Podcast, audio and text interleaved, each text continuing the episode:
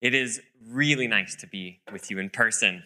There is something about that sacramental presence, isn't there? Don't have to talk to you and imagine you across the, the video, uh, through the, the camera, through the phone, um, but actually get to see your faces. And actually, this is the first time I'm even preaching in person um, in maybe a year. Um, uh, in my ministry uh, in our in our church in Ostrava, everything has been online, similar to to what you've had to endure as well. So, what a blessing to be with you and worship with you this morning. Um, it's really refreshing for our souls. Today is Trinity Sunday, and we are going to be talking about how the Trinity impacts our understanding of mission. But first, I want to tell you a story. One of the great privileges that I have is coming alongside some really gifted and talented and passionate young leaders. One of those leaders' name is Tom, and uh, he's actually the pastor of the church that we serve in uh, in Ostrava, trying to reach young unchurched teens. And um, pre-pandemic, he was really burdened, um, really, really burdened uh, because the church was not growing in the way that he had hoped it would. Uh, we weren't seeing new people coming in as frequently as we wanted. If they did, they often kind of came through and then and then we never saw them again. Kind of a transient experience. And he just kept sharing oh i just would love to see more fruit and i just want to see growth. And it just it was weighing down on him really hard. And so one day before church um, i sat down with him and i just said tom you look burdened in not the healthy way You look weighed down, and I would just love to see you released, experience freedom to really receive what God has for you in the time that God has for you as well. And he broke down in tears and he was like, Yes, I, I do feel burdened. I feel like it's all on my shoulders, that the growth of this church is dependent on how much effort I put in. If, and if only we can push a little harder, then maybe we'll see the growth that we need to see. And he was able in that moment to just lay it before the Lord and, and give it back to God, give the mission back to God. And the amazing thing was that um, a few weeks later, we had to stop meeting in person. So the pandemic hit and everything had to go online. And talking to him a few weeks later over, over Zoom, uh, it was a totally different Tom. He was, he was free. He was released. He was trusting God. And actually, that was the beginning of some amazing growth in our church. That growth didn't come through more pushing, more effort, more hard work, but by releasing God's mission back to Him, which is amazing. So we've seen some amazing uh, leaders who we had kind of given up on pre pandemic step up during the pandemic and serve and have a renewed heart for their city and, um, and want to be prepared for the mission that God has for us when things reopen. Freedom, freedom. We all need to experience that freedom in mission. And it's easy for me to sit down with somebody else and see them and like, you, you look burdened. You should really give that over to God. It's a whole other thing for me to receive that myself. and and during the pandemic, it was definitely a season where I was feeling burdened, trying to lead a college, um, welcoming new teammates, trying to do recruitment when I can't go and visit churches and see people, uh, and also dealing with a challenging accreditation process uh, related to Brexit, like just crazy stuff. All this was really weighing down on my shoulders to the point where I was asking, like, God, am I even the right person for this? Uh, you must have made a mistake because I am definitely not qualified, definitely not prepared, definitely not equipped for this ministry. Maybe you feel that kind of burden for mission as well. Maybe you have a burden that is shoulderable, kind of is like, okay, I can, I can handle that. But maybe you feel kind of a little crushed by the burden for mission. You might have a family member who's far from God and you just long to see them return to the fold. Maybe you have a coworker who just uh, is living a life totally contrary to the gospel and you would love to see him experience freedom in Christ. Maybe you have a burden for this, this city and you want to see the justice of God visible and tangible in a way that transforms culture and society, and you're just not seeing it. You're like, oh, so far. And maybe you want to see Immanuel Anglican a, to be a beacon church. You want to see it actually making a difference, shining the light of Christ in the city. And maybe you're, you feel like that vision is, is just a little bit out of your reach. What would it be like to experience freedom, freedom in mission? We're going to take a look at Acts 2 and, and explore what this freedom looks like and where it comes from and what the implications are. Pentecost, the pouring out of the Spirit, an amazing moment where the Spirit of God descends not on the religious elite, but on this scrappy band of Jesus followers who are just coming from all different contexts of life and do not have their stuff together, but they are filled and they are on mission and they are bold, emboldened in an absolutely new way. We see Peter, uh, both the same Peter that we have seen in the Gospels, but also he's new. He's got a brashness that also has a humility, and he's got a boldness that comes from a rootedness now in the Spirit. The Spirit is transforming the disciples and giving them a kind of freedom which is both rooting and releasing. And I think that we see in this second part of Peter's Pentecost sermon that this freedom is connected to a Trinitarian understanding of mission, which carries with it some surprising sacramental dimensions as well. So let's, let's take a look a little bit closer at, at this just amazing, amazing sermon. Um, we'll call part one, which is verses 22 to 28, we'll call part one, You crucified, but God raised. we'll read a little bit of this. Men of Israel, hear these words. Jesus of Nazareth, a man attested to you by God with mighty works and wonders and signs that God did through him in your midst.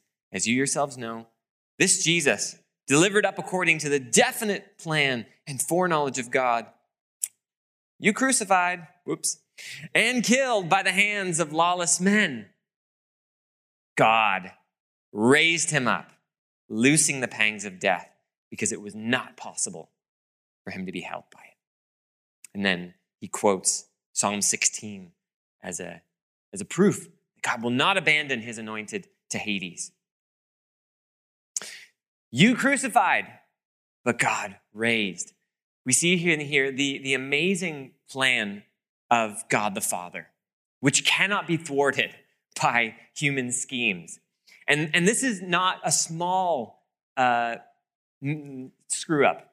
this is not like, oh, I, I just kind of missed the ball here. This is like a big deal. God sent his son into the world. Uh, he gave his son to the world so that whoever, whoever uh, comes to him may not perish but have eternal life, whoever believes in him. And they crucified him. It's kind of a big deal. God did amazing things through this man, through Jesus of Nazareth, works and wonders to show that this was a man anointed by God and they missed it. They crucified him, they delivered him, and Peter is not mincing words here. You crucified and killed by the hands of lawless men. You failed. you missed it. God raised him up. God raised him up. Loosing the pangs of death, it was not possible for him to be held by it. We see here that the Father God is on mission, and his plans are not disrupted by our failures. Praise God. Praise God. The Father is working even when we fail, even when we feel like we are not quite up to the task. We don't quite have the background, the education, the skills. God is working because it is His mission, and He is the guarantor of that mission. The kingdom of God is breaking in. Wasn't that the, the message of Jesus? when he was on earth in his preaching. The kingdom of God is at hand. Repent and believe the good news. The kingdom of God is coming, and it is dependent on God's plan and God's desire, not, not on us, which is just amazing. The Father's working even when we fail. Maybe you need to hear that this morning. This is God's mission, and God is working. He's opening doors, His kingdom is breaking in. And you're not called to be sneaky and strategic and find just the right spot and just the right words. Your call is to, to follow God and where He is leading, where He is opening doors. And even if you fail, God still accomplishes His purpose. The Father's working even when we fail. Part two, the kind of central idea here in, in this sermon is God has made Jesus both Lord and Christ. Peter goes on this kind of aside where he talks about, okay, David, you know, David, this, these Psalms that talk about God not abandoning his anointed, uh, that, that, that definitely can't be talking about David because he's dead, right? so it's got to be talking about something, someone else. And he says, David foresaw someone, his, one of his descendants, that he foresaw and spoke about the resurrection of the Christ, that he was not abandoned to Hades, his flesh didn't see corruption. And then verse 32, this Jesus God raised up. Jesus is alive. Jesus was raised bodily. This man who was anointed was shown to be a little bit more than just a man, to be something much more. Of that, we are all witnesses. Let me read here 30 verses 33 and following. Being therefore exalted at the right hand of God, having received from the Father the promise of the Holy Spirit, he has poured out this that you yourselves are seeing and hearing. This man, he's saying, is a little bit more than a man because God has raised him up. Not only has he raised him up, but he has gone to be at the right hand of the Father. He's been exalted to a position of majesty and authority. And not only that, but God has given Jesus the gift of the Spirit, and Jesus is the one who's passed that Spirit on to you. This is the Trinitarian mission right here. God sending his Son to send the Spirit to unite the lost with God himself. For David did not ascend into heaven, the heavens, 30, verse, verse 34.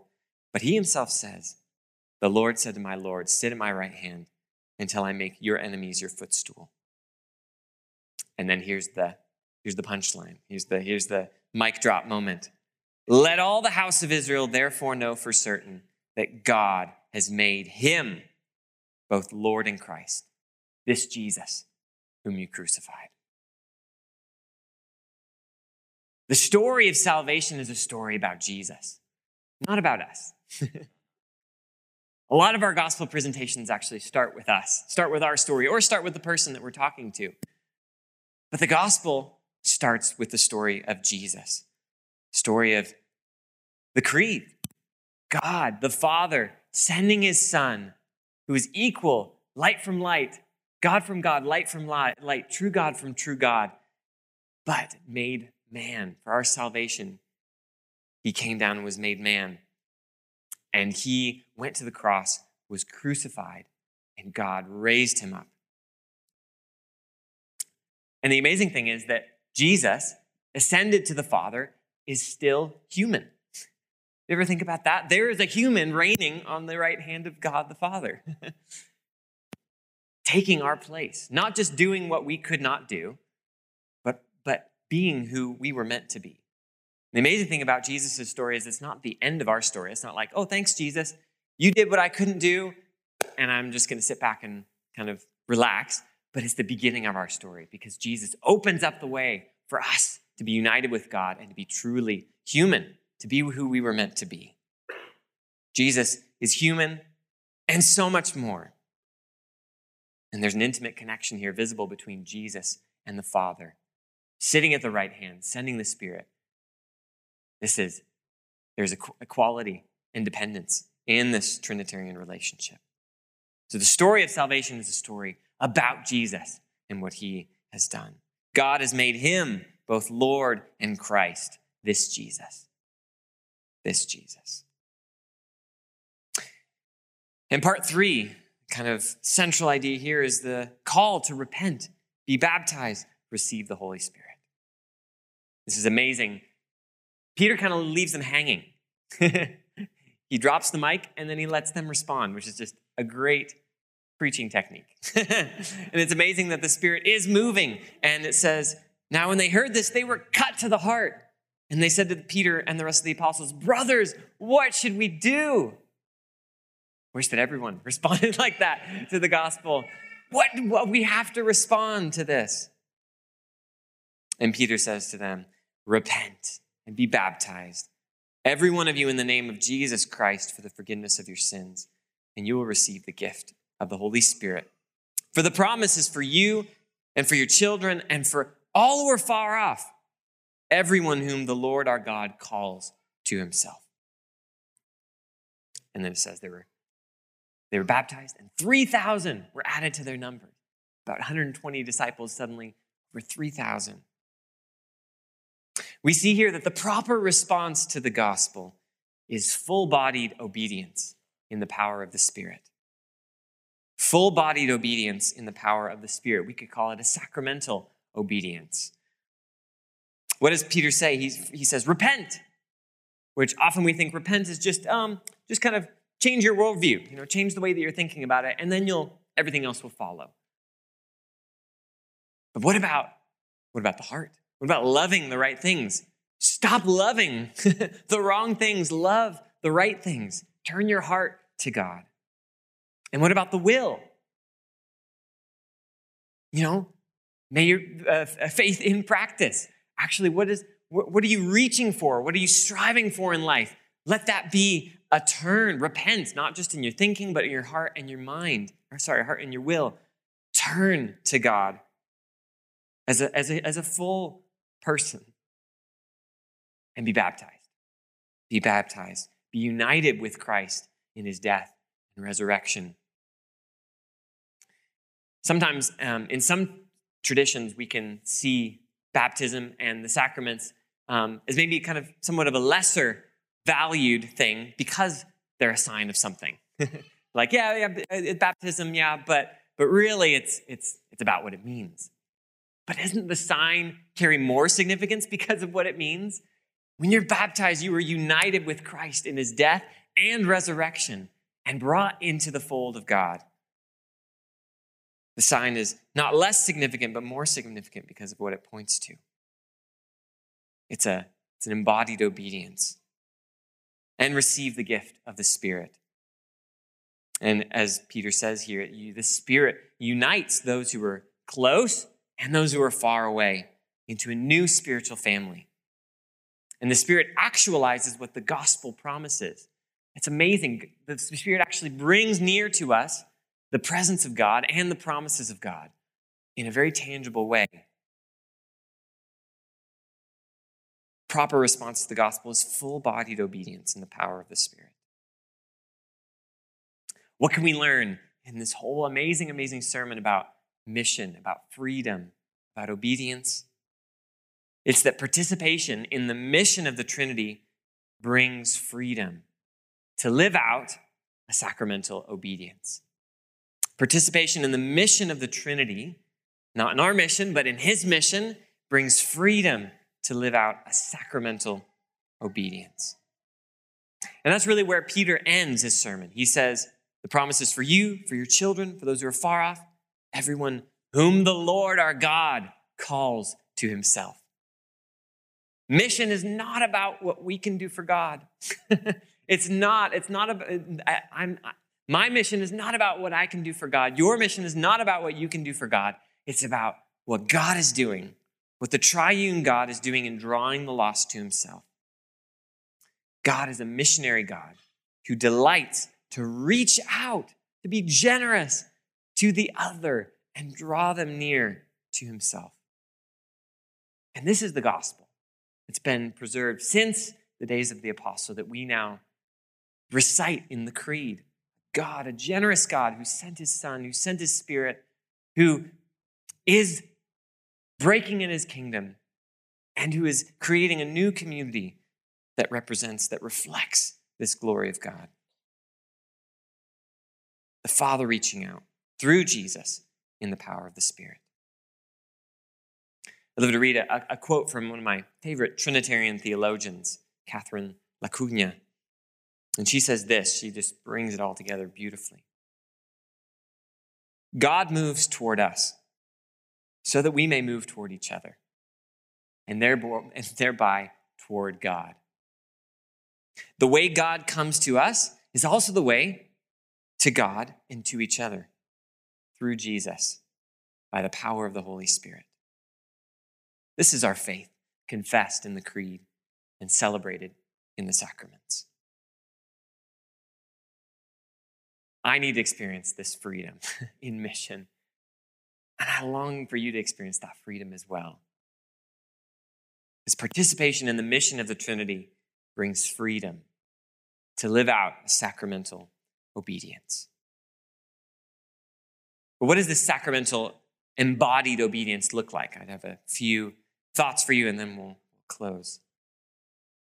Practically, number one, being present where God has called you because the Father is working. Being present where God has called you because the Father is working. Again, mission is not what you can do for God, it's how can you join God in what He's doing in your family, in your workplace, in your city. So be present, be present, and be on the lookout for what God is doing. This might look a little different. This might be a challenge for you in this post pandemic time. Maybe you've been working from home and you're not in your workplace. This might be a call for you to re engage with your presence so that you can be a part of what God is doing. Second, telling the story of Jesus because Jesus Christ is Lord. Telling the story of Jesus because Jesus Christ is Lord. Jesus' story is the beginning of our story. And so we have to start there. And a great place to start is with, with the creed. So if you're like in a conversation, wanting to tell someone about God, just run through the creed in your mind. Tell the story. It doesn't need to get complicated, it doesn't have to be abstract. It's a story of God reaching out through his Son in the power of the Spirit, drawing the lost to himself. So tell the story of Jesus. And third, live and uh, live and call the lost to a full-bodied faith. Live and call the lost to a full-bodied faith. Faith is not just about what you believe in your head. It's also about what you're drawn to, what your heart yearns for, and it's about what you put your hands to. To take seriously the power of embodied obedience, making God visible through your obedience. Not just mind, but heart and will. And the Spirit will enable this. Live and call the lost to a full bodied faith. The Spirit will enable. It's His mission that we participate in. So maybe, may we all be drawn closer to the mission of the triune God. And as that happens, experience freedom. In the name of the Father, and the Son, and the Holy Spirit. Amen.